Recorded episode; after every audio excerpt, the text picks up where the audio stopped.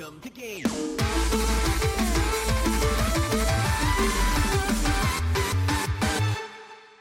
Hey guys, and welcome to another episode of T Series. That's right. GT Live is back.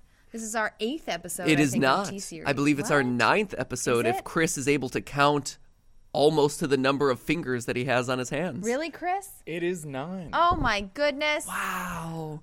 Our little baby's all grown up, Steph. Right? Our our podcast is now in fourth grade. What used to be just a twinkle in eye, each of our eyes has now grown into a fully fledged elementary school. What used to Child. be just us complaining that we didn't really have a good place on regular GT Live episodes to talk about stuff that was going on the platform and deeper issues that involve maybe not playing video games over top of.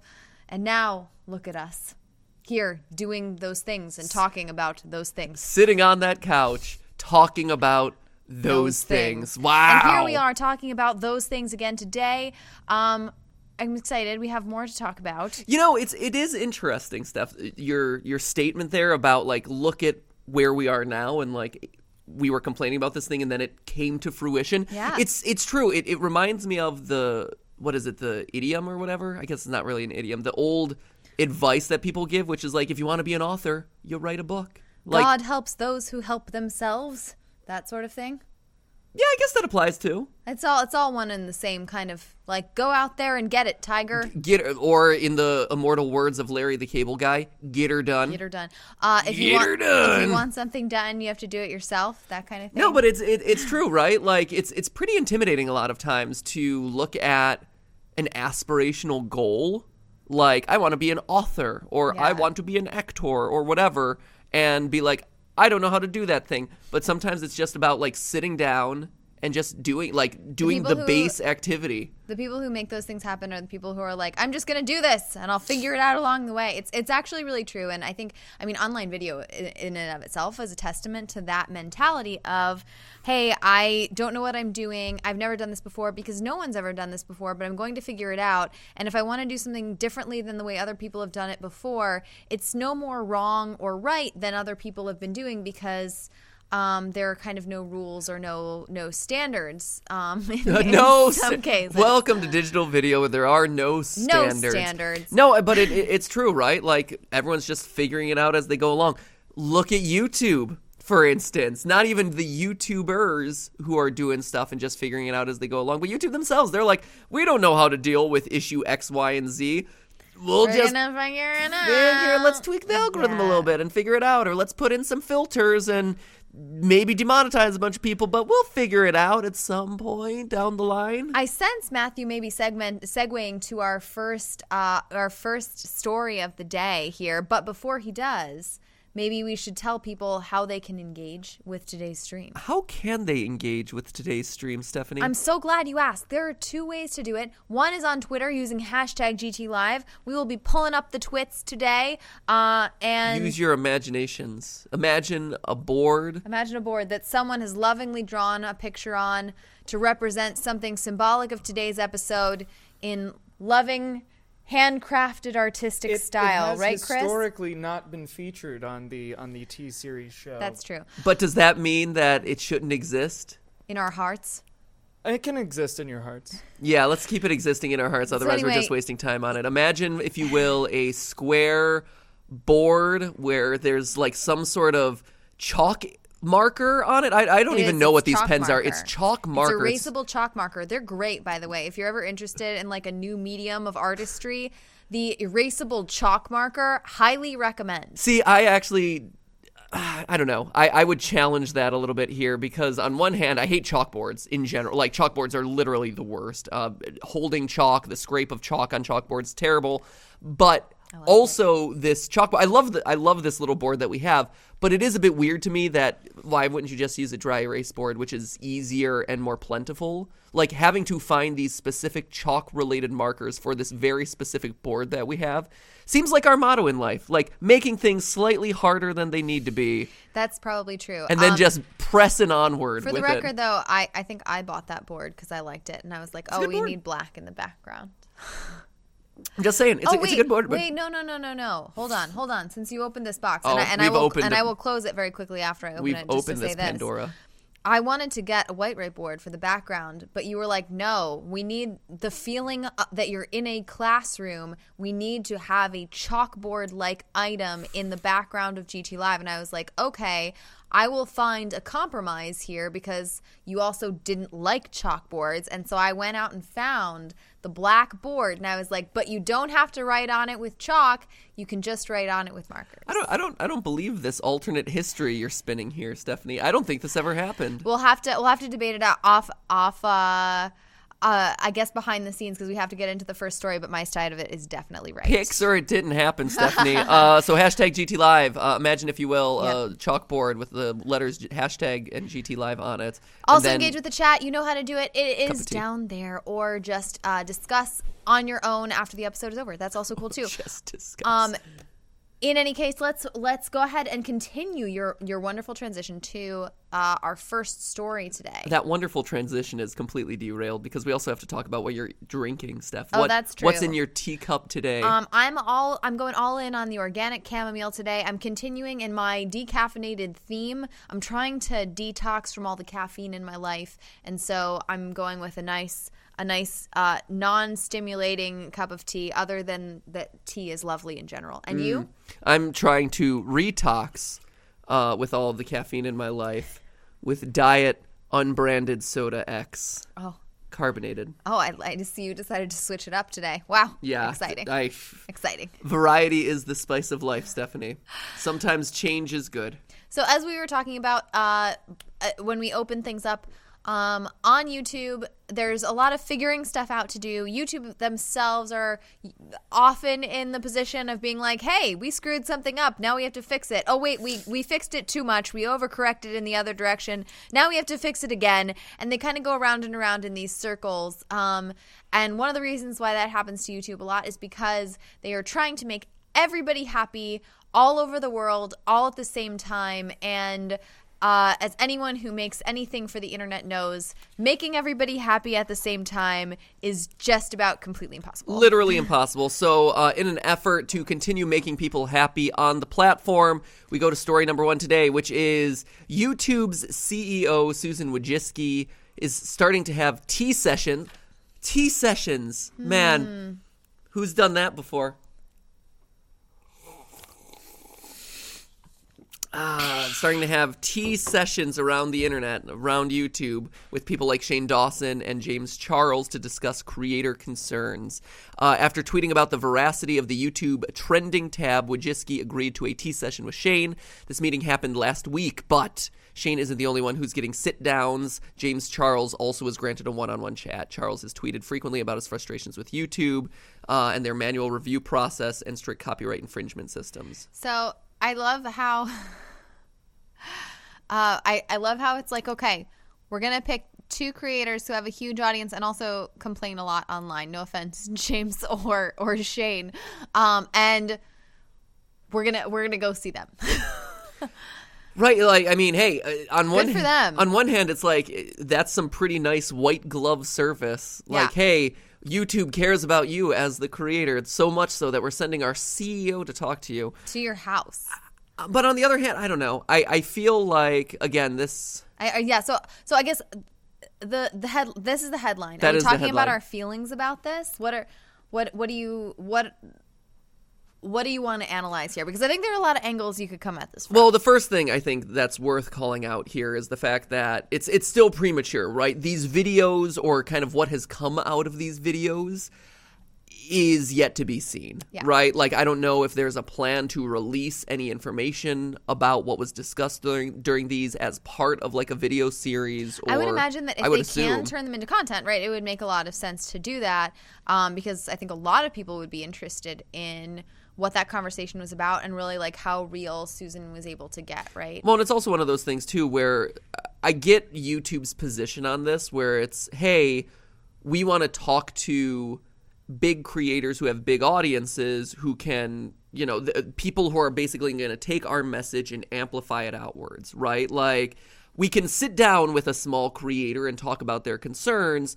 The problem is, we're talking to a small creator, that small creator might not be able to let a lot of other small creators or a lot of other users of this platform uh, get the information that we're looking to do, right? So Right. if if the CEO of the company has taken their time out of their day to, to have these meetings, you want it to be as impactful as possible. Let's talk to two really big people online right now. So I That I makes a ton that. of sense. And honestly, based on who is really um, having just an incredible impact on the platform right now, I think she picked two of the best people to have those conversations with.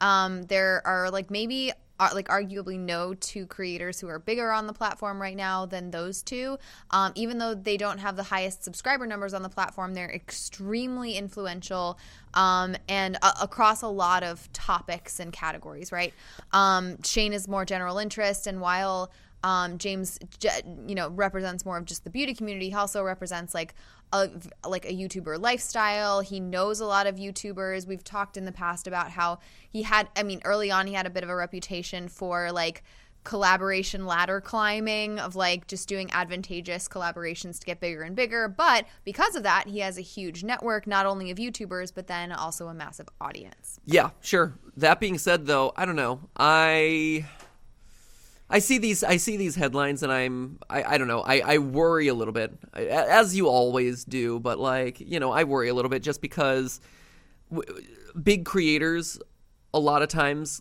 lose touch with a lot of small creator problems in a lot of cases and it's hard to give voice to a lot of small creator problems unless you're actively talking to them and i don't know again i don't know what shane's doing on a day-to-day basis. I assume i know what james charles is doing on a day-to-day basis and I, I don't think a lot of them are sourcing a lot of information from smaller creators out there. I would hope if you're given this sort of opportunity that you would you know, really do due diligence, do your research, and make sure that you're serving not just as a voice of your experiences on your channel, but also what you see as wider issues across the platform. I would have actually really liked to. That's the one thing I was going to say is that I I would have really liked to have seen either of them make some sort of you know public Yeah. um, public request, being like, "Hey, are you a creator? Uh, what are the things you're most frustrated with?" Like, and then try and boil some of that um, sentiment up because obviously being one creator and having one channel, which both of those people are one creator and they only have one channel, they only see the issues that are right in front of them, right? And that's going to be a small subset of the issues that everyone on the platform is having, right? And they may be big issues. Like the copyright systems issues are big issues. That, that affects a ton of people. But from working with a lot of creators on the consulting side and businesses, companies, I mean, lots of people, no one is like really immune from this. Um, people are very short sighted because they only really care about their own content. Um, and that's normal, right? Like, uh, we care about our own content too. Um, but also, we've known some really huge creators on the platform, and I mean the biggest, who still. Um, who still basically function off of superstition on YouTube. They don't function off of what the data tells them or like or what, you know, people are uh, evi- like evidence around them. They still don't know they the function off of superstition and they they're like, "Well, this has always worked for me, so I'm going to keep doing it this way otherwise and, and I'm going to like rub my lucky rabbit's foot twice, spin around 3 times and then hit publish and my video is going to be amazing." It's like their superstitions like at that level. They're crazy. There are a lot of really strange superstitions so- when you talk to some of these channels. Yeah, and so it's very it's it's a little bit it's a little bit concerning when you're talking to two people who only have one channel each and um yeah, are they are they really paying attention to what's on the platform or are they paying attention to like how are they functioning? We don't really know. And also, uh, I think it's another thing to be saying uh, to two channels on the platform who are tremendously successful. And I think that's the other thing too. Like it's easy to look at YouTube with rose-colored glasses when you're doing really well on the platform. Like, wow, everything's great here. Look at how awesome it is and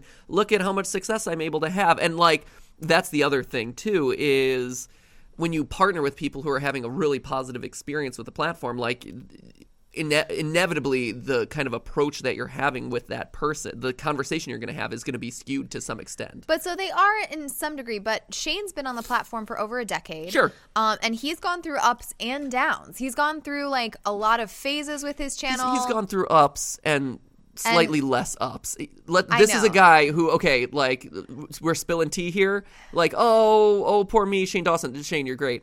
But uh, quite honestly, like when your channel has gotten a hundred million views a month for like the ten years that you've been, like, I- if, if you look at his analytics. Like off of like some of the publicly facing like uh, socialblade.com and stuff like that. I've never actually seen his analytics, but I've seen you know The- the, the publicly public facing stats stuff. on those sorts of sites, which do keep track He's of this been stuff. very rich for a very long He's time. gotten and 100 he- million views a month for he a very long time. He does talk about how he's like, oh, I'm a Walmart guy and all this stuff all the time, but he has not been a Walmart guy for like a decade. The the house he like, and we live in Southern California. We live in the LA area, and this is not like.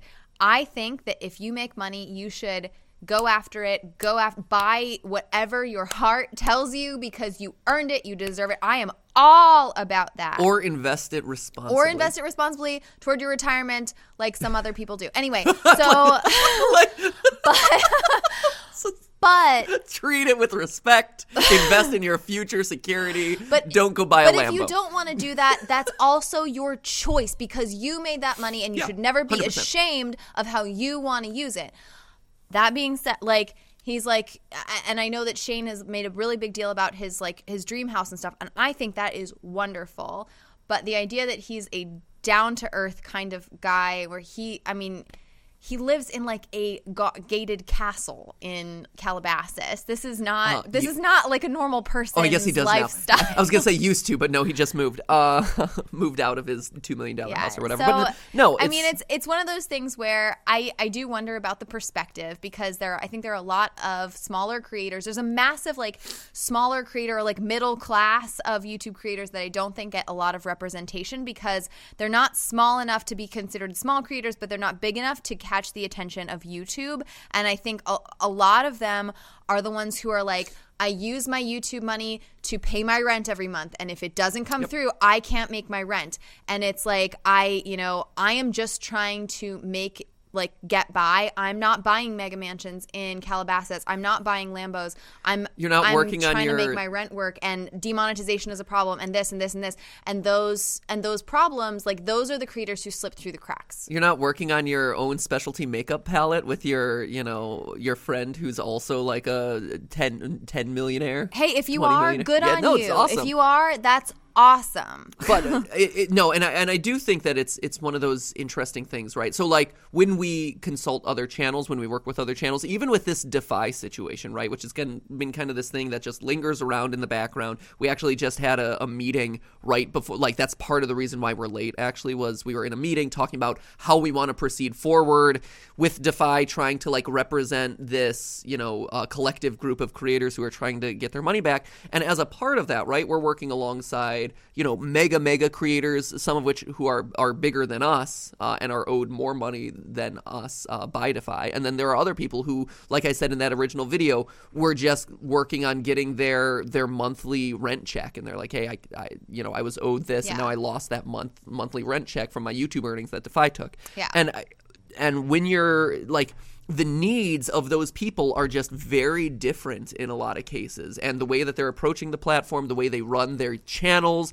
the way their lives look just fundamentally different. And i think you know with these sit down talks it's you know it's youtube trying to like it's youtube trying to meet the creators who are on the, the grassroots the ground floor they're not the ground floor you know uh, they're not. And and that's And, fine. I mean, and that's not in a lot of ways bad- neither are we. No so we are not. also not saying that like hey susan should have talked to us. That's not that's not what it's about at all We've been sipping tea on this couch for nine weeks. i mean Stephanie. you could you could Uh, susan but, no, and yeah. the the last thing I will say about this is I, I think back to uh, what is it, a couple months ago, six, seven months ago, a year ago. I don't know. I've, time is a blur to me at this point because I'm a father now. Um, but it's one of those things where I think back to Casey Neistat's tell-all sit-down interview Oh with my- uh, with Robert Kyncl? with Robert Kyncl, other YouTube head honcho, big guy. Nothing was said. okay but like in casey's defense we've also had many conversations at this point with Robert Kyncl, and the guy's hard to read. I'm just saying. Whoa. He no, I Spilling the tea. no, he's a businessman. He's very serious. He he takes his job very seriously. I think he cares about his work uh, like a ton, but he's hard to read.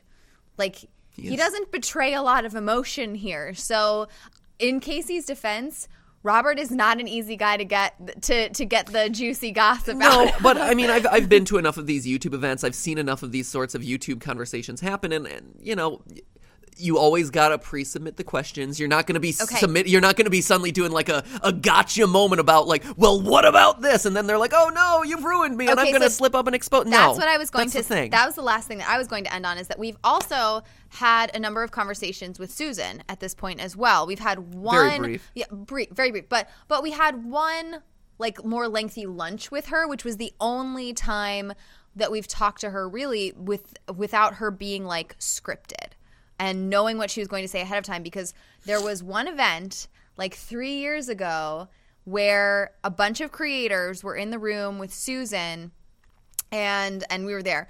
Um, a bunch of creators were in the room with Susan, and they actually did start asking her questions off the cuff, and some of them were pretty heated, and it was not a good situation for her. it was And so ever since then, we've always seen her in situations where people have sent her the questions ahead of time, which really means they've sent them to YouTube PR and YouTube legal teams, and they've been pre screened. And what Susan has to say has been pre scripted. And, and that's not just Susan, that's like all of the YouTube execs so that they know what they're allowed to say and what they're not allowed to say. So I also I'm a bit skeptical that whatever videos or like whatever conversations are going on behind, like even at creators' houses and stuff, that they're not scripted. Oh, yeah. I'm just saying. Oh no, every everything's scripted, and and like, what do you really learn out of those? You learn like YouTube's party line, and that's fine. I fine. guess I don't know. It's it's not particularly interesting, and is it truthful?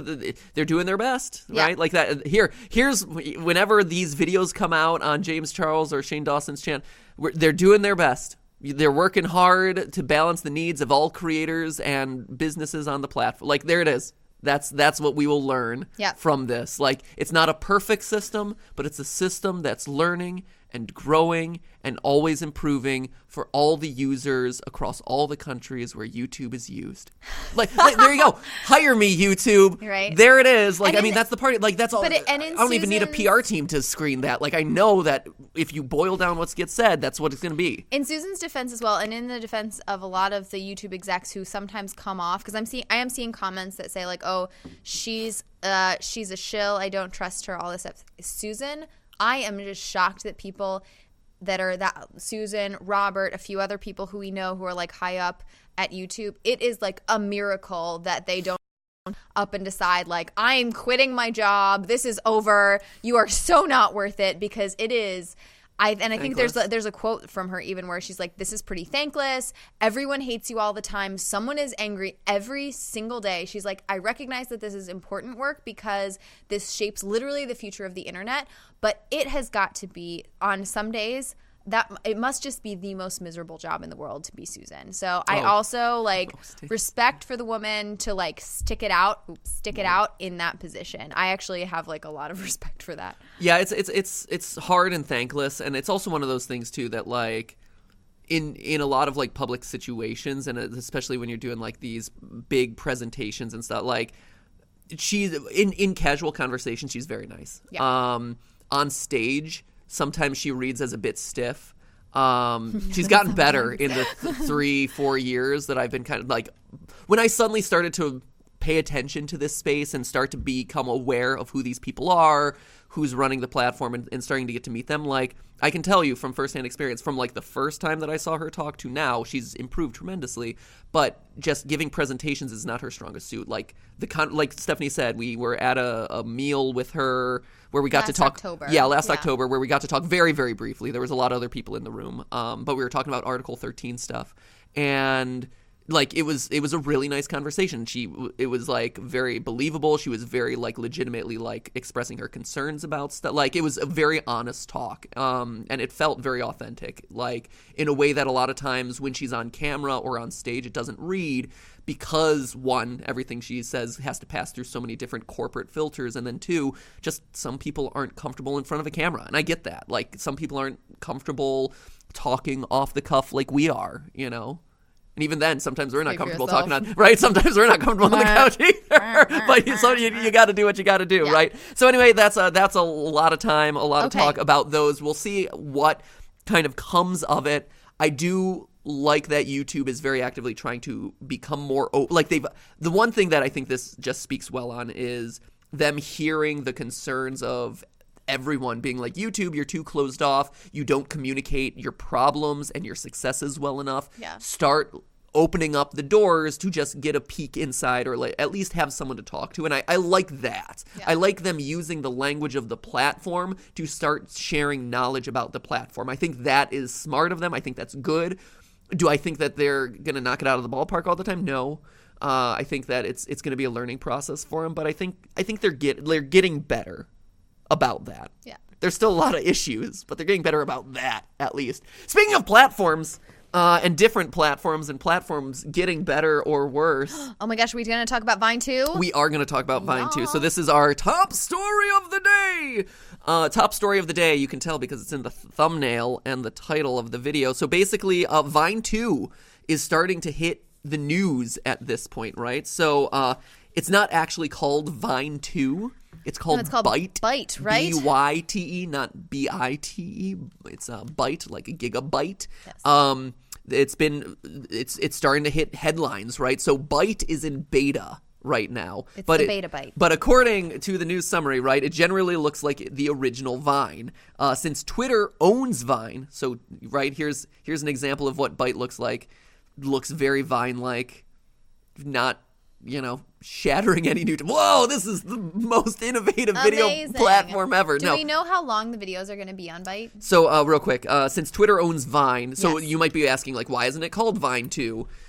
Why isn't Bendy and the Ink Machine 2 called Bendy and the Ink Machine 2? Because you got to come up with new names, guys. It's, it's Bendy and the Dark Revival. No, uh, A marketing team got paid like millions to come up with Byte, okay? it's actually probably true. Yes. Uh, knowing how these businesses They operate, needed some, that paycheck. some like consultancy out there somewhere is like, oh, we pressure tested this with the kids and they really like Byte, even though bytes and bits or something that like reminds me of like computers in the 90s. Right. Anyway, uh, since Twitter owns Vine, so Twitter bought out Vine, right? And then Twitter owned Vine, And then Vine didn't know what to do with it. And twi- Twitter basically screwed over Vine in a lot of ways. Um, so since Twitter owns Vine, the new app can't actually be called Vine 2, uh, which is why uh, the the create one of the creators of Vine and now the creator of Byte is now having to change the name.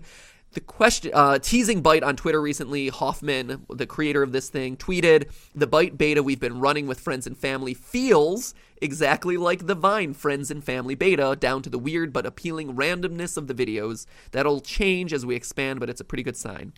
So that's that's the long and short of it. Uh, here's my question of the day, and this is why I really wanted to cover this one. Right, so it, it's still early days. It's in beta. We'll see what it looks like when the whole thing comes out. Does it matter? Do we care? Should we care?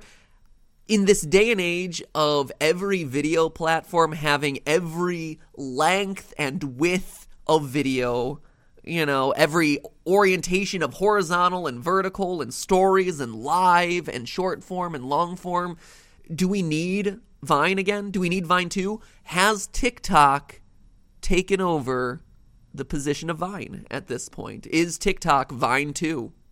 like to me when i think about platforms i think tiktok is the most close successor to what vine was right short form comedic videos that uh, you know can be short can be a little bit longer but like tend to be more comedic sketches very rudimentary but down to the point and funny Well, even that description of the down to the weird but appealing randomness of the videos. I mean, that is TikTok. Weird, random, randomly appearing videos, like the the surfacing algorithms in TikTok lead you through a seemingly random assortment of of like content pieces. You can search and you can't like just like you could with Vine, but um but if you leave it to curate your experience, you're going to be led down some like weirdo rabbit holes and that's fine because that's kind of the point of the platform. Um you you ask some existential questions about what when you're like, does it matter? You're like, I'm just an old jaded content I'm not old and creator. jaded. I'm- don't I'm- want another platform. I'm not old and jaded. I'm No, just curious. Like, does it matter? I to me it doesn't matter.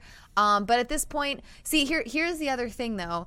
Uh, I I don't think it matters to us. I think there's a subset of people for whom it will matter. So this brings up this like really interesting phenomena that happens every time a new platform launches, right? Which is that people if there's like a, a shred of evidence or like a spark of hope that this is going to be a platform that takes off there are always going to be that subset of people who want to be there first to be the first stars on that platform. You saw it happen with snapchat. You saw it happen like with with like a few other places too.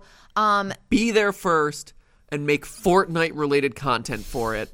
Exactly. Because Lord knows There's not every enough. platform needs Fortnite related content. you can never have enough fortnite matthew it's true. Um, so so that's the thing, right? Is there's going to be a subset of people who are like, I want to become the first Byte stars, and there there were people like this on Musically, and some of them who had that like first mover advantage on Musically tipped over to YouTube and became like huge YouTube sensations, like baby baby what's her face, Ariel. baby Ariel, um, Baby uh, Shark. I do do do do do do. difference. Baby shark do do do do do do. Baby shark do do do do do do. Baby shark. um. I mean, Baby Shark also very popular on Musically and now TikTok. So Ar- let's be honest here. arguably, Maybe even like- bigger than Baby Ariel. honestly, um, No offense to Baby Ariel. no offense. Maybe a little bit. Um, but but like definitely, I, I, definitely after you saw, I mean that those first big Vine stars were huge. I mean Liza Koshy, Vine star, Lele Pons, Vine star. Like a lot of those, Jake and Logan, Vine stars. Like those so people see new platforms as their, an opportunity to become one of those people. Because if you're the first to make it big on one of those platforms then you can move like some massive new audience over to YouTube and take off like a rocket right? Onto a platform where you can actually monetize your videos. I mean that's why everyone went to YouTube. It's like That I'm not I can't thing, make money right? on Vine. I can't make money on Instagram. I can't make money like where are you going to go? Oh YouTube. Duh yeah. Um, so, because here's my thing. Because I do I care no because because I don't disagree with you. I I mean, anytime, and what Stephanie says is hundred percent true. We know this with a lot of YouTube creators too, right? Where as soon as a new platform opens up, they're all in.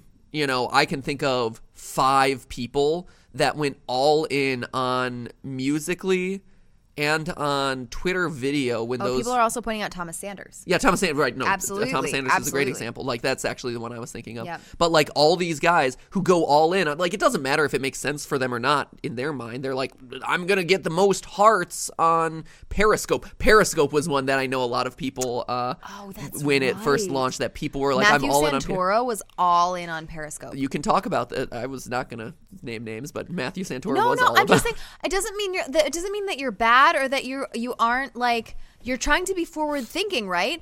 Uh, like I said, Liza Koshy, David Dobrik, like Thomas Sanders, all of these incredibly well-known people started out by being like I'm going to try this new platform and I'm going to experiment with it and I'm going to be one of the people who sets the rules on how content is made on these platforms. Sure. Matthew Santoro was one of the people who wanted to do that with Periscope and it a seemed of like a good good stuff on idea. Right, exactly. So it's not like it's if that platform fails or goes under, it's not that person's fault. It has nothing to do with them. It's just like the strategy has to be like, oh, if there's a new platform, I'm gonna get in on it and try it. I get like it just ends up being a lot of work, right? Yeah. to And- try all those new platforms. Well, and I think that's the thing here, right? Is I don't think I don't think this is gonna work. That's that's me calling my shot. This is me, the the great Bambino, pointing out to the outfield and being like, "I'm calling my shot. Actually, you're not pointing to the outfield. You'd be pointing to like the foul line in this case. this is gonna miss. I'm gonna strike out, great Bambino." How do you like that sports analogy? I got that one. Yeah. You, you did. It was great. Um, no, but it's it, but honestly, here's the thing: if it was allowed to be branded Vine Two, if they were actually allowed to come out with literally Vine 2 and call it Vine 2, I think it would have a chance at success because I think Vine has a very strong love from a lot of people. I think it has a lot of loyalty from a lot of people. I think it's one of those things that like people were really sad and devastated to see it go. And so even though TikTok basically fills largely the same function in my mind at least, uh, and you know, all the TikTok or all the Vine stars have moved on to YouTube and all these other platforms, whatever. I think you would still have people who are like, yes, I loved Vine. I'm back onto Vine 2. I'm so excited about this. The fact that it's called Byte and the fact that it has to legally be called Byte, well, or whatever other name they came up with, but not Vine, uh, I think that is ultimately going to mean that it can't, it won't succeed because people, people who aren't aware of that whole story and aren't aware of like who owns what and why legally it has to be X, Y, Z. It's it's it's a new thing. It's just another new thing, like a Periscope, like a TikTok. Like it's just another thing in this like miasma of platforms and social media that people are like, why do I care about this one when I got all these other ones? It's also weird that uh, the company that own TikTok owns TikTok is a Chinese company called ByteDance. So I thought that was weird Byte. too. I Um, also thought that was weird when I saw that they're naming it Byte. I'm like, oh yeah, that's That's also the owns- company that owns TikTok. yeah, yeah, Byte Dance. ByteDance. owns TikTok. Not the same. It's just weird that they yeah, have just like, like, a similar kind of name. is a common thing. Um, but I, I had to read this comment from GamerGirl1035 in the chat who says, his theories are wrong sometimes, so it could work. it's true. No, it, that your your theory could be wrong. Your prediction theories uh, rarely work out. They to say. rarely work. Although, and, and uh, to be honest, uh, when people, because I, you know, I was working as a, a YouTube analyst for a while, and someone came up to me early on and was like, "Hey, here's this platform with six second videos called Vine," and I'm like, "That's stupid." uh, and, uh, quite, I'm like, six seconds is too short to to do anything interesting with. That was me, and I was wrong about that. Again, my prediction theories are totally wrong sometimes. I totally misjudged that one. Yeah. Um. Yeah, this guy in the very early days who who worked alongside me at the the MCN that I was working at at the time. Uh, he's like, yeah, I heard about this cool thing called uh, Vine. It's six second videos, and I'm like, ah, okay, pass. Um, and look, I I was totally incorrect about that. But then that was early days. Then there are all the other ones that were popping up right around that time, though, that were that did go bust. Like, wasn't there? There was also an eight second video one. Yeah, there was uh, Was it oh, Octa something? right? It was Octave, I think, or something like. Yeah, there was. Octave, octogram, whatever it was. It was about eight second video. There I was, was. like, that's gonna be the next thing. We- but of course, it wasn't. So you have to pick your battles. I At a- mean, yeah. you know, At a certain you're not always gonna be right. yeah, at a certain point, you. I, like we, we have a lot of conversations with a lot of people who are starting stuff. We've had conversations with a lot of different live streaming platforms who are like, "Hey, we like what you do on GT Live. Bring it over to our live streaming platform that you've never heard of." Or and we're like, "What? Why? What do you do? What Right. makes you different? Like, what should we do?" And they're like, "It's live," and we're like, "Okay, and what?" Like what's what is the reason why? And so I remember Why actually would people go to YouTube, uh, go away from YouTube where they're already watching stuff to some random platform? Yeah, and it's and it's funny that you bring that one up, uh, Octave or whatever it was, because I remember having that conversation when they're like, you know, it's short form video with a mobile focus, and I'm like, okay, what's what is why? What's what's your differentiator? no, and I'm like, what's your differentiator? And they're like, eight seconds, and and that was it. Like that is how he pitched it to me. He was like, get this is gonna blow your mind two extra seconds. Whoa! And, and suddenly the heavens opened up and content changed forever. Octave is no longer a thing. Yeah. Uh, no, but it, you also had the same thing with um, God, what, Septa shot, seven second videos, Oh, says it. Menendez. Ma- lucky uh, numbers. Mene- Lucky seven. Menezes. You can call it Lucky Seven. That platform. Ooh, that'd be cool. It's not six. It's not, Not eight. It's seven. Seven guys. I wonder if that's how it, it does make me wonder how Byte's going to differentiate itself to like do you just go in and completely like ape the Vine thing or do you go in and say like 7 seconds guys. That's that's how Byte works. Yeah. Um what was uh, Vessel? Vessel was another one. That That's, that was a YouTube competitor. That was like a different platform that was supposed to be VODs, like video on demand. it, it was content. supposed to be uh premium Oh, that's right. Videos that they're it. So so this was another one where people approached us and they're like, we wanna we want you to sh- preview your videos early over on our platform called Vessel. A lot of people did. A lot of people did. actually. So if you, if anyone rem- remembers um, Miss Glamorazzi, Ingrid Nilsen, um, she was over there. I think Hannah Hart was over there too for a little while. Tyler Oakley, I think, was Good think Mythical Tyler Morning, or at least not Good Mythical Morning, but Rhett and Link. I think yeah, they were did some stuff over there. before it was Good Mythical Morning, I and believe. YouTube got like Epic very Mealtime. concerned about people leaving to go. Oh yeah, Epic Mealtime. Mm-hmm. People got very like people at YouTube got very concerned about people going to Vessel. Um, and so it you was know, made by the creators of Hulu, which I like. Again, get like you hear like- that and you're like, oh wow, It must be great. they created Hulu. Hulu's a popular thing. Um, but it's it's also one of those things because like YouTube was very nervous. Like we had a lot of conversations with YouTube at that time where it's like. You're not going to Vessel, are you? Are you going to? You're not going to Vessel, are you? And that was back in like 2014, 2015. Something like that. Um, so it was the kind of thing where even if you're a big platform, it's and you are like, this is your entire business is like being a popular platform. It's also even for them, it's hard to predict what the next popular platform is going to be. You know what I mean? So. uh, yeah, you can't you can't predict it. You just have to like decide like I'm to commit. I'm to be like a first mover on this platform. So, uh, so I'm the naysayer here, Steph. What, what say you? And and what say you, chat? I'm, I'm hopping into the chat here to see this. What do you guys think? Like, do you want Vine 2? Are you using TikTok, or, or have you moved on? like, Okay, what is so it? my take on this is actually that it it will also not be successful uh, in the long run. I think it may have like an initial pop, but I don't think it'll necessarily be uh, successful in the long run. But here's why.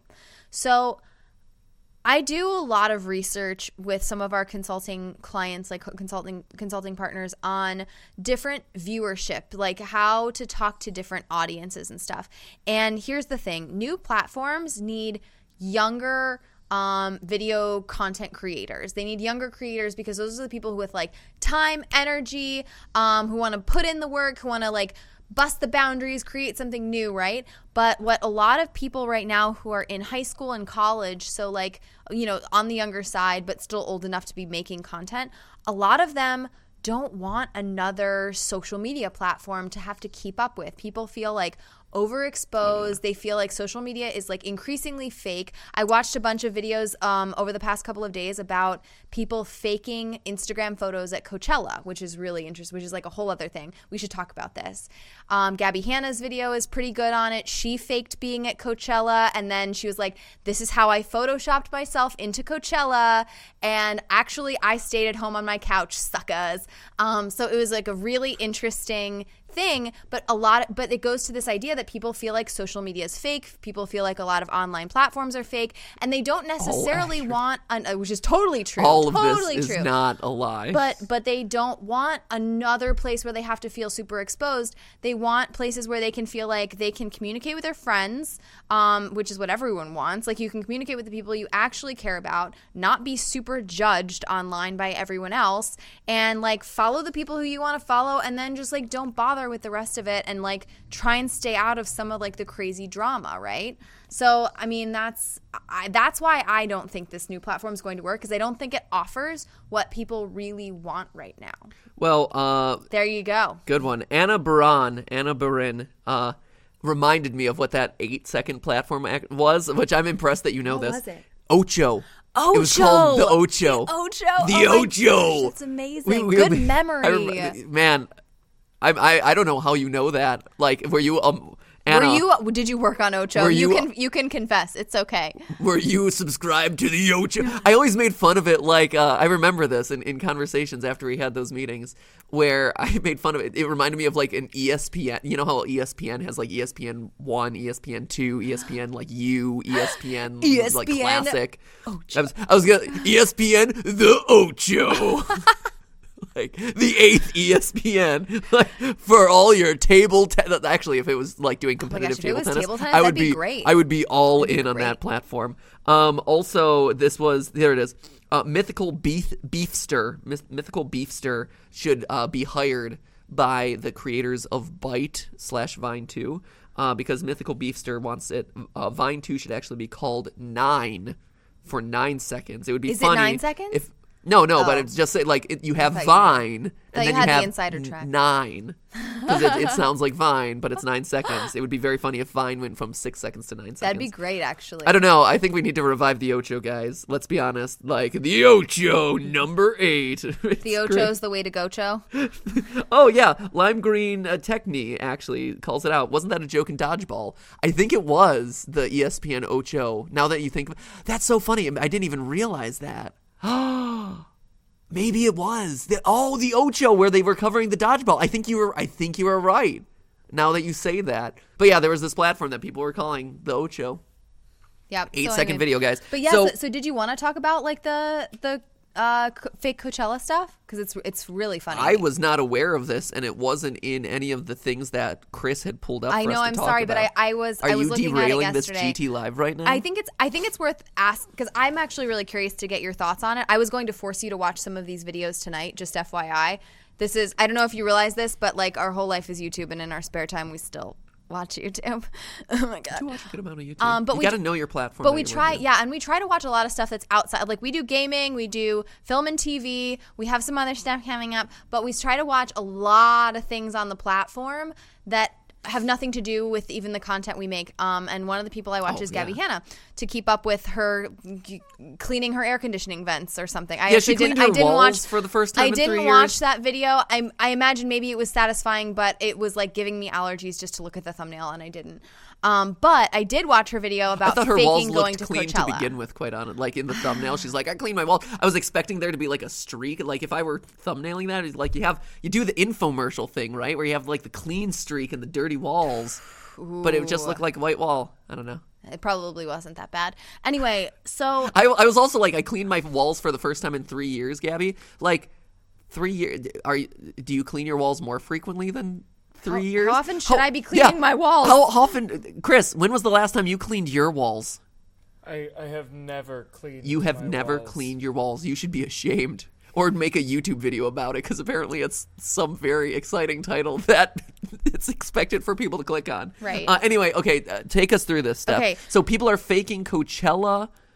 So Yes. first off, don't So- really care about Coachella. Well, so so yeah, I mean, the preface to this is that neither of us are really huge fans of Coachella. Um, if I think a lot of people go and they have a ton of fun. It's not. It's definitely not my scene as someone who just likes to treat their home like a cave and hide in it like a grizzly bear while eating potato chips. I'd like to go once. Uh, being in California, I think it's one of those things that like we should attend once just to experience. Apparently, at this point, we're too old to go. I, I I know I know people who are older than us who go, but but and we look we look young enough to make it work. But um, that said, there's Coachella is just like is is a scene, um, which I didn't really understand what that meant before moving to California or like living in LA. But it's basically a place where there's something that you're supposed to be doing at this event or at this place, but people really just go to be seen there, not to do the actual activity. So, in name, Coachella is a music festival, but in actuality, it is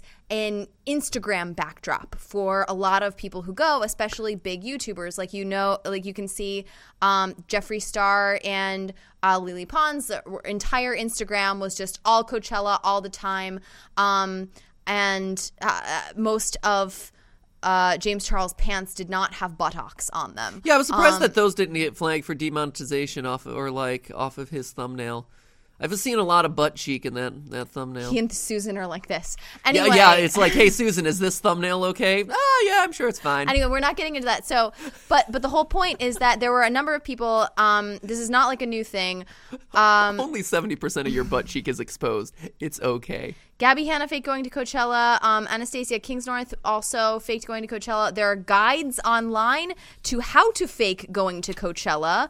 Um, and there are basically like uh, Gabby's video, like basically just walks you through like how she went and got some outfits. Um, she posed in front of an easily photoshoppable background, and then she had a friend who was really good at Photoshop. That's called a green screen. Fill, no, it wasn't a green screen. Oh. Uh, fill in the background to make it look like she was in front of the Coachella stage.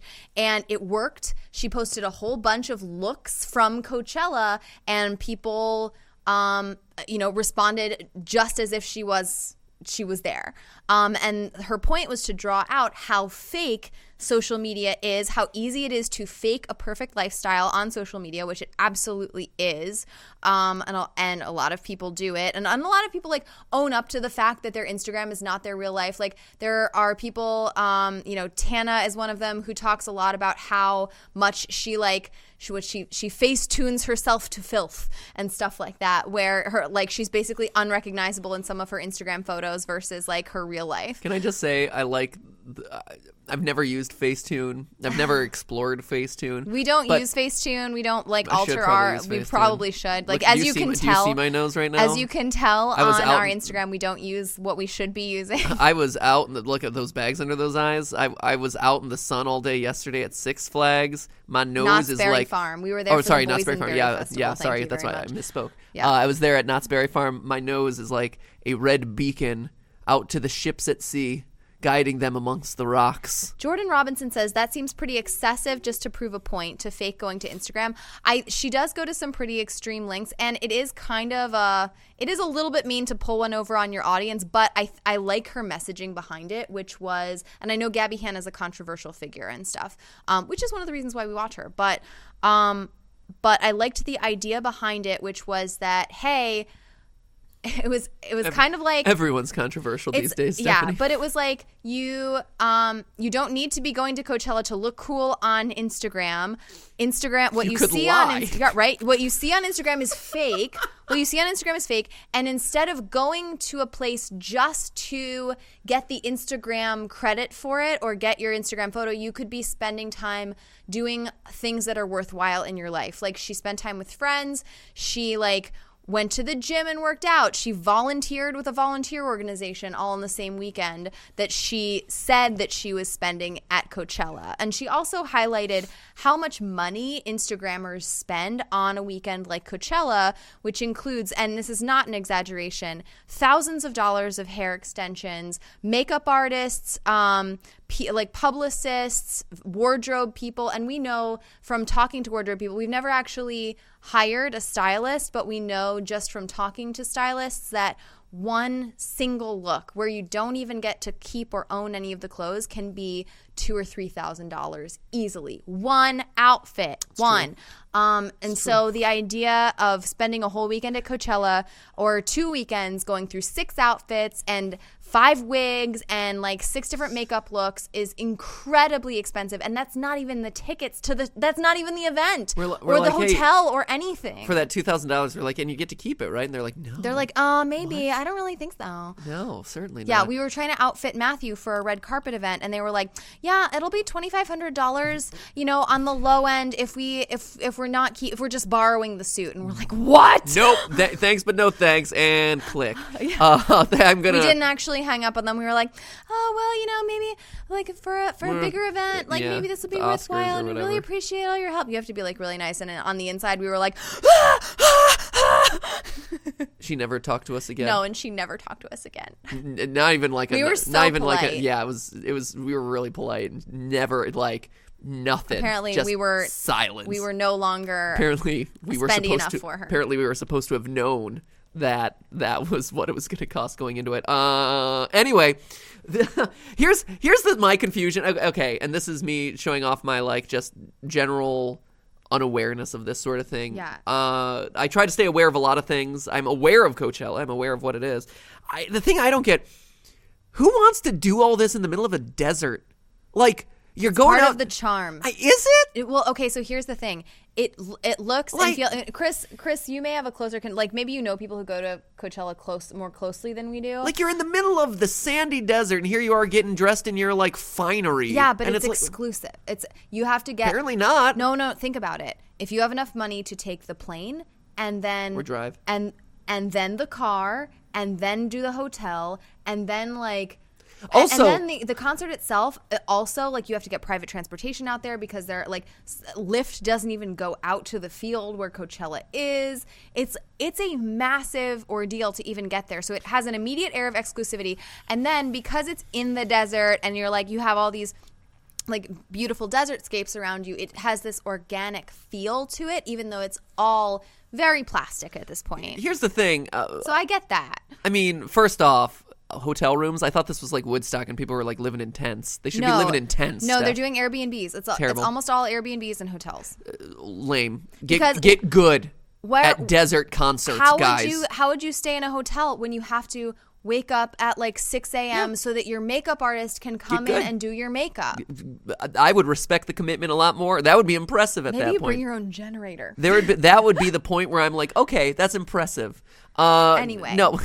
But the other thing, it, Oh, P- uh, Patrick. Anderson is like, oh, that's Burning Man. You're, you're thinking of Burning Man. Ah, where you go out into the desert and stay in tents. that's That's, not this. That's not Coachella. I, I- it's funny too, though, because I've always associated the two as like being basically equivalent. Uh, no, but the other thing that I was gonna say here is the fact that, like, okay, first off, we're we're getting all gussied up, but you're saying about how exclusive this whole thing is.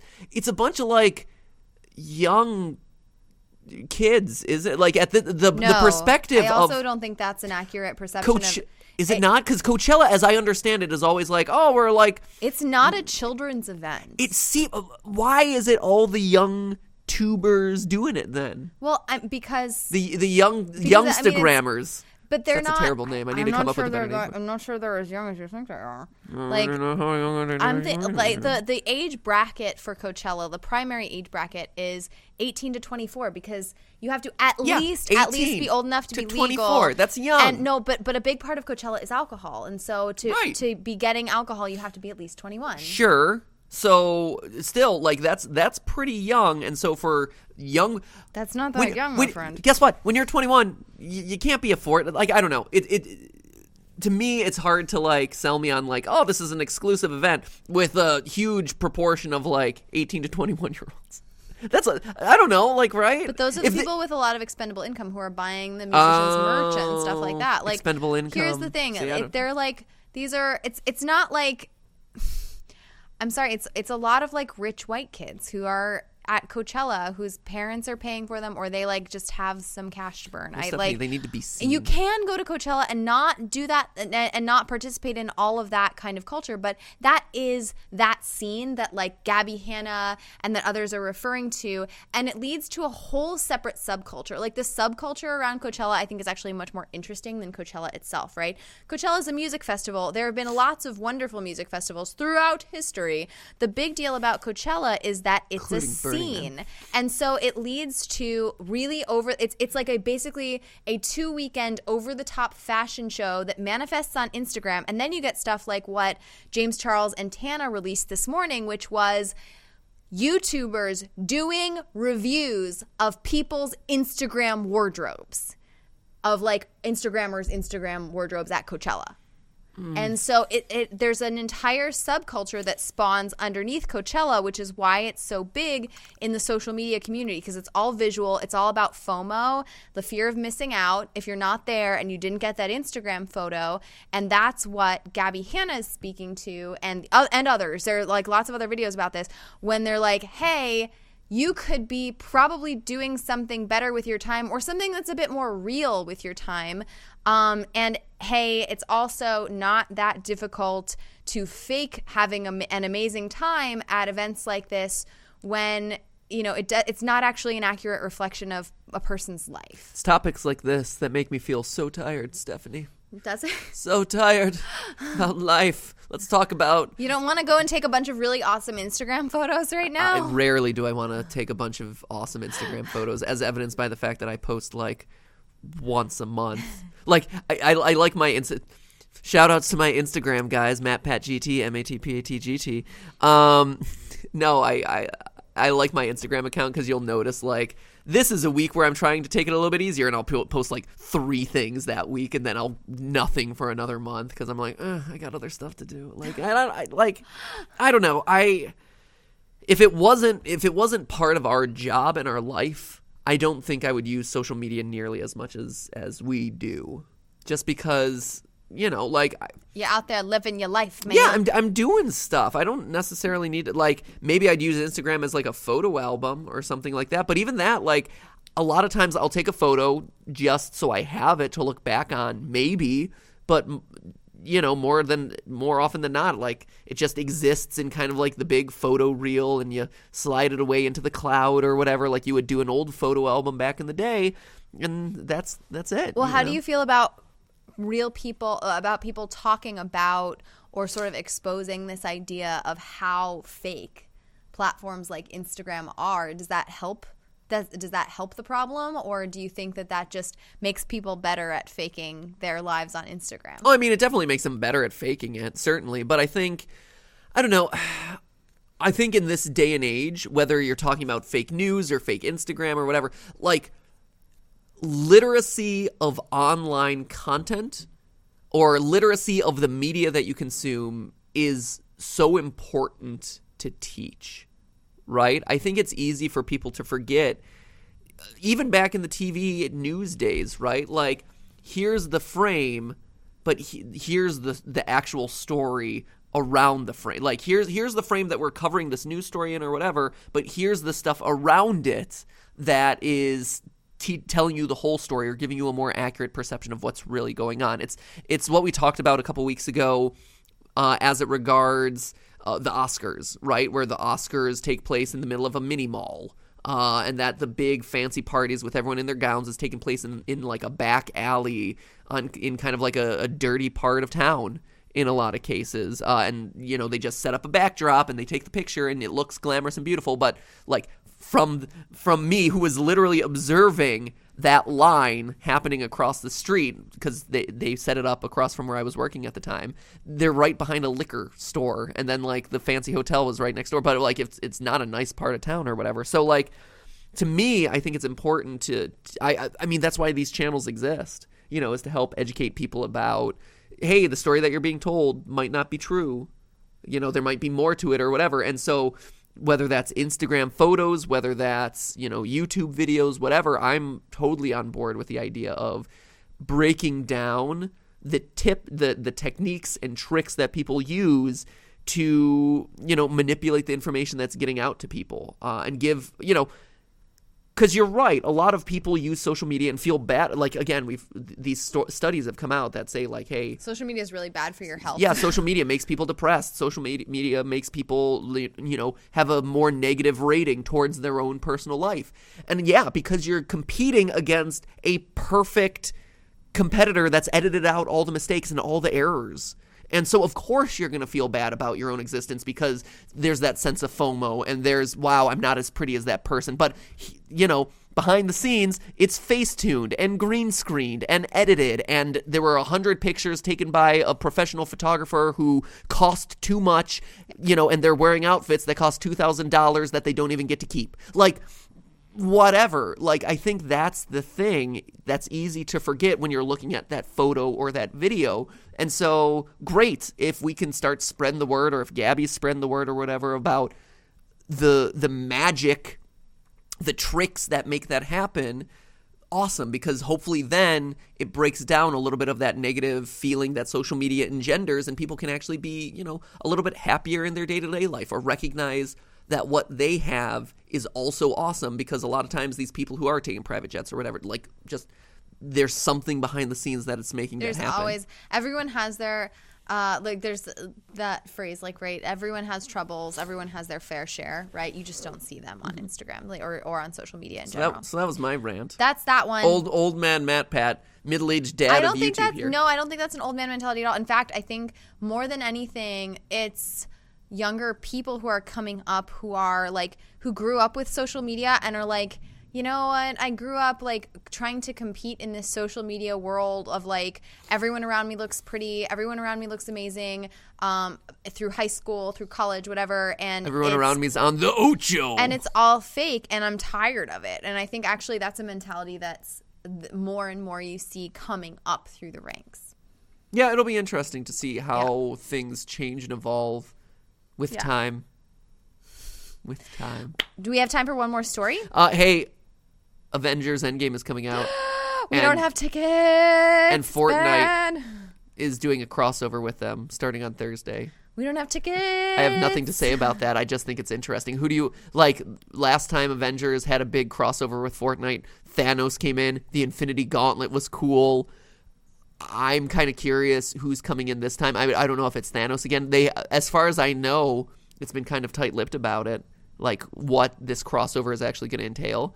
But I think it'll be fun. Yeah, I think it'll be really cool. Um, in makes other you news, makes you almost want to care about Fortnite. oh, Just joking. A lot, a lot of people already care about Fortnite. Uh, Yeah, I think there quite are, a bit. I think there are a few people who are already on board the the Fortnite bandwagon. Right. It's it, it's funny. Like thinking about that crossover to me is like the two victors of the world just like rubbing it in everyone's just, face. no, they're just like high yeah, fiving. They're like, right? yeah, we're Like, great. Yeah, everyone's coming to see our movie. Yeah, everyone's playing our game. Let's just hang out together and celebrate how Uh. awesome we mutually are and how successful we both are. Like, you, oh my gosh, I I think that's funny because on one hand it's like you know, Avengers is crossing over into Fortnite, as if people are who are playing Fortnite are going to suddenly be like, wait, what is this character? Th- th- Thanos. Thanos. Th- It's th- th- Thanos. Thanos. Thanos. Who, who is this guy? What is? What are these gemstones in his like? As you know, I, there's living under a rock, but then there's like like you'd have to really be living under a rock to be playing Fortnite, but also not be aware of Infinity War. Yeah. You know, like oh oh, and this is suddenly going to inspire me to watch the 21 movies and catch up with Infinity War so I can go see Endgame. Speaking of, we Thanos. the other two juggernauts who are doing a crossover this week are Infinity War uh, for Endgame and Film Theory. We had we Are, you, had are our, you shamelessly plugging? I am shamelessly. No, video? I I'm really excited about this one. I think it'll be fun. Uh, we do have one other special special little film theory. Yeah, we coming did- up this week. we Is it did- tomorrow or Thursday right now. It's Thursday. Thursday. Yeah, I know. It's unf- yeah. it, it was a tight turnaround Yeah. to do it. I know. It, the editing's taking longer than we expected. but it, it's yeah, but it's gonna be fun, and it'll still make it out before the movie comes out, which will be good. And so that's that's our that's our little collab with Endgame, unofficial, not Spawn. To- totally. they don't really want us to make this video. It's okay. The It's fine. video. Oh, we should title it that. The video Marvel didn't want us to make, even though they didn't that know it didn't existed. really care. and we've it's never fine. talked to I'm them. sure they would. That it's it's free marketing the, for them. honestly. the video Marvel doesn't care about. that's that's film theory in a nutshell. That's that's the summary there. Uh, Um, other but it will be fun. So so do watch that before you go see the movie. One last fun little drop of tea uh, as we kind of wrap things up here Mm. in our, our final couple minutes. Um, I think this is just interesting, right? So I, I didn't know about this until Chris told me about it before the live stream. No one is spoiling Endgame. No one has said anything spoiling about it. Endgame. No I one's don't know anything spoiling about- anything. How would we spoil? We don't know anything. I've never seen it. yeah. Seriously, I And wish. ha- I wish I got to see it in early screening. spo- like, yeah, I didn't watch the spoiler. yeah, we guys. didn't. We didn't pay attention. okay. Like, yeah, come on, it's all right. Uh, we're only we're spoiling Endgame in so much as we know how the Ant Man Thanos battle turns out. Heyo. Just saying. Uh, no, so this is an interesting little story to end on, which I'd I'd love to get Stephanie's opinion on. Uh, apparently, there's a comedian who plays an accidental president on a Ukrainian TV show, uh, a comedic Ukrainian TV show. Uh, he was just elected as the actual president of the Ukraine, apparently in a landslide. He won the Ukrainian presidency in a landslide. So you have a comedian playing an accidental president, suddenly Gets elected, the real, president. president. Welcome, ladies and gentlemen, to politics in 2019. This is the age we live in, friends. I, I mean, As Chris said before the stream started, life is the world. What is it? The world is a TV show now. yeah. That is that is it, pretty much in a nutshell. It's. I mean, uh, here's the thing. I don't know anything about this guy. I don't know anything about his policies. Maybe he's great. He, he might be awesome. It is weird though. It is a. It is a little bit concerning when you see that sort of stuff happen. Then again, it's been happening for a while. Like I, I think it's easy to to assume that this is like, wow, look at this scary recent trend where you know these people who have no political background or no political affiliations or whatever are suddenly getting elected to like these super powerful offices.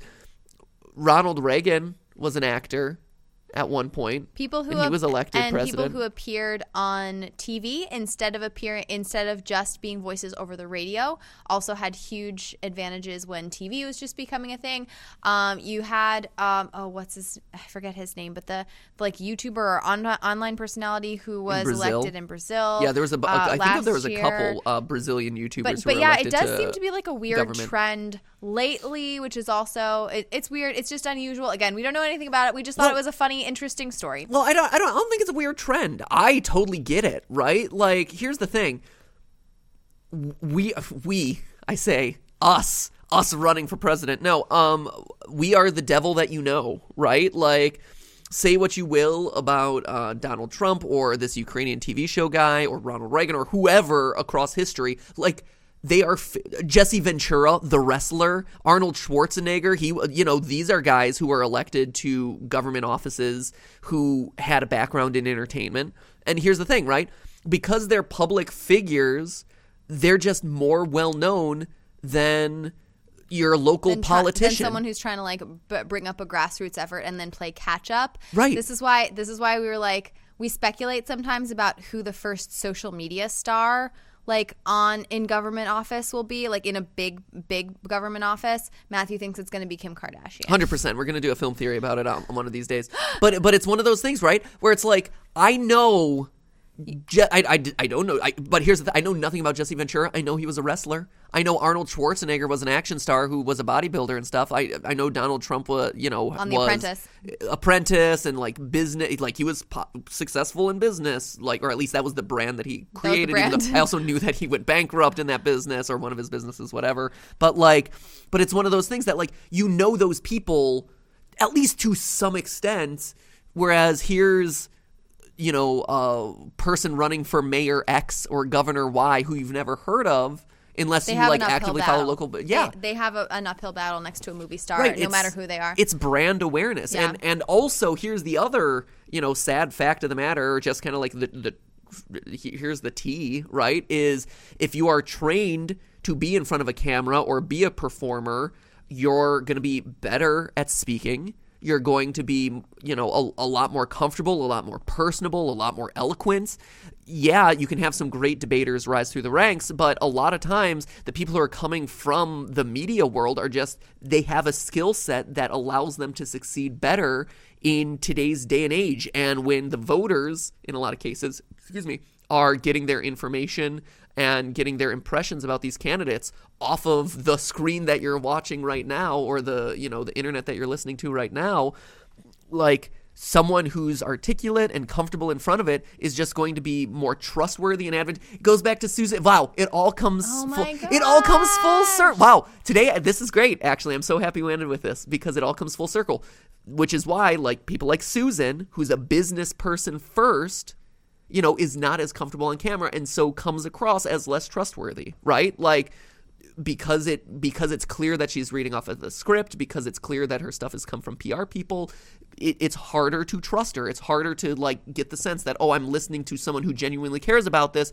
and not someone who's a shill, you know? exactly Like i mean you can't even tell the scripts that we're reading off of in front of us right now this would be a very elaborate that would be script. unbelievable it would also be a terrible script writer I, I, I think we've done a good job of talking about things, Stephanie. but but yeah like the, the so it's very different to be able to talk to someone in an unscripted way versus having to go through all of those filters and and yeah I, I think you're absolutely right it's it's whoever is known the known the best and in front of the camera it's who's ever in front of your face Right, it's it's We're- it's we're brand humans. awareness. Yeah. You you know that person better than you know anyone else. Uh, the last thing I'll say too is, again, full circle, tying together all of the topics that we talked about. Uh, brought back Susan, also bringing back Gabbie Hanna. Right, like Gabbie Hanna said, a lot of that stuff's fake. A lot of the words that those people are saying you know, when they're actors or performers or whatever, are scripted. Those personalities are curated for a camera.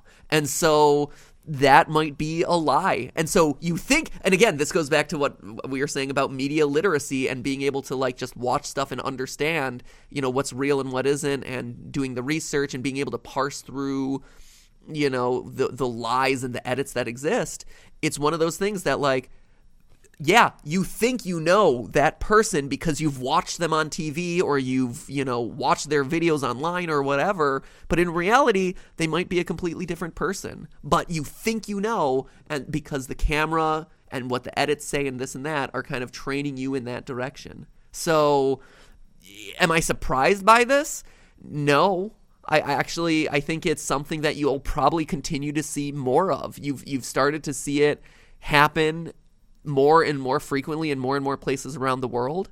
And unless there's a major pushback around this stuff, or if politicians just get more and more, I think I think that's what you're really going to see. Here's me. Here's the great Bambino Bambino calling a shot again. Here's one of these other great prediction theories from Matthew. Uh, I think what you're going to see is politicians really starting to figure out like we need to be performers. We need to understand the camera and we need to understand making a media moment and we need to understand how to be articulate, emotional, passionate, and again, curated for the camera It might not be true, but if I want to be a politician, what I really need to be is a performer. Right. There it is. Oh man. Wow. I think that wow, that was good to the last drop, that tea.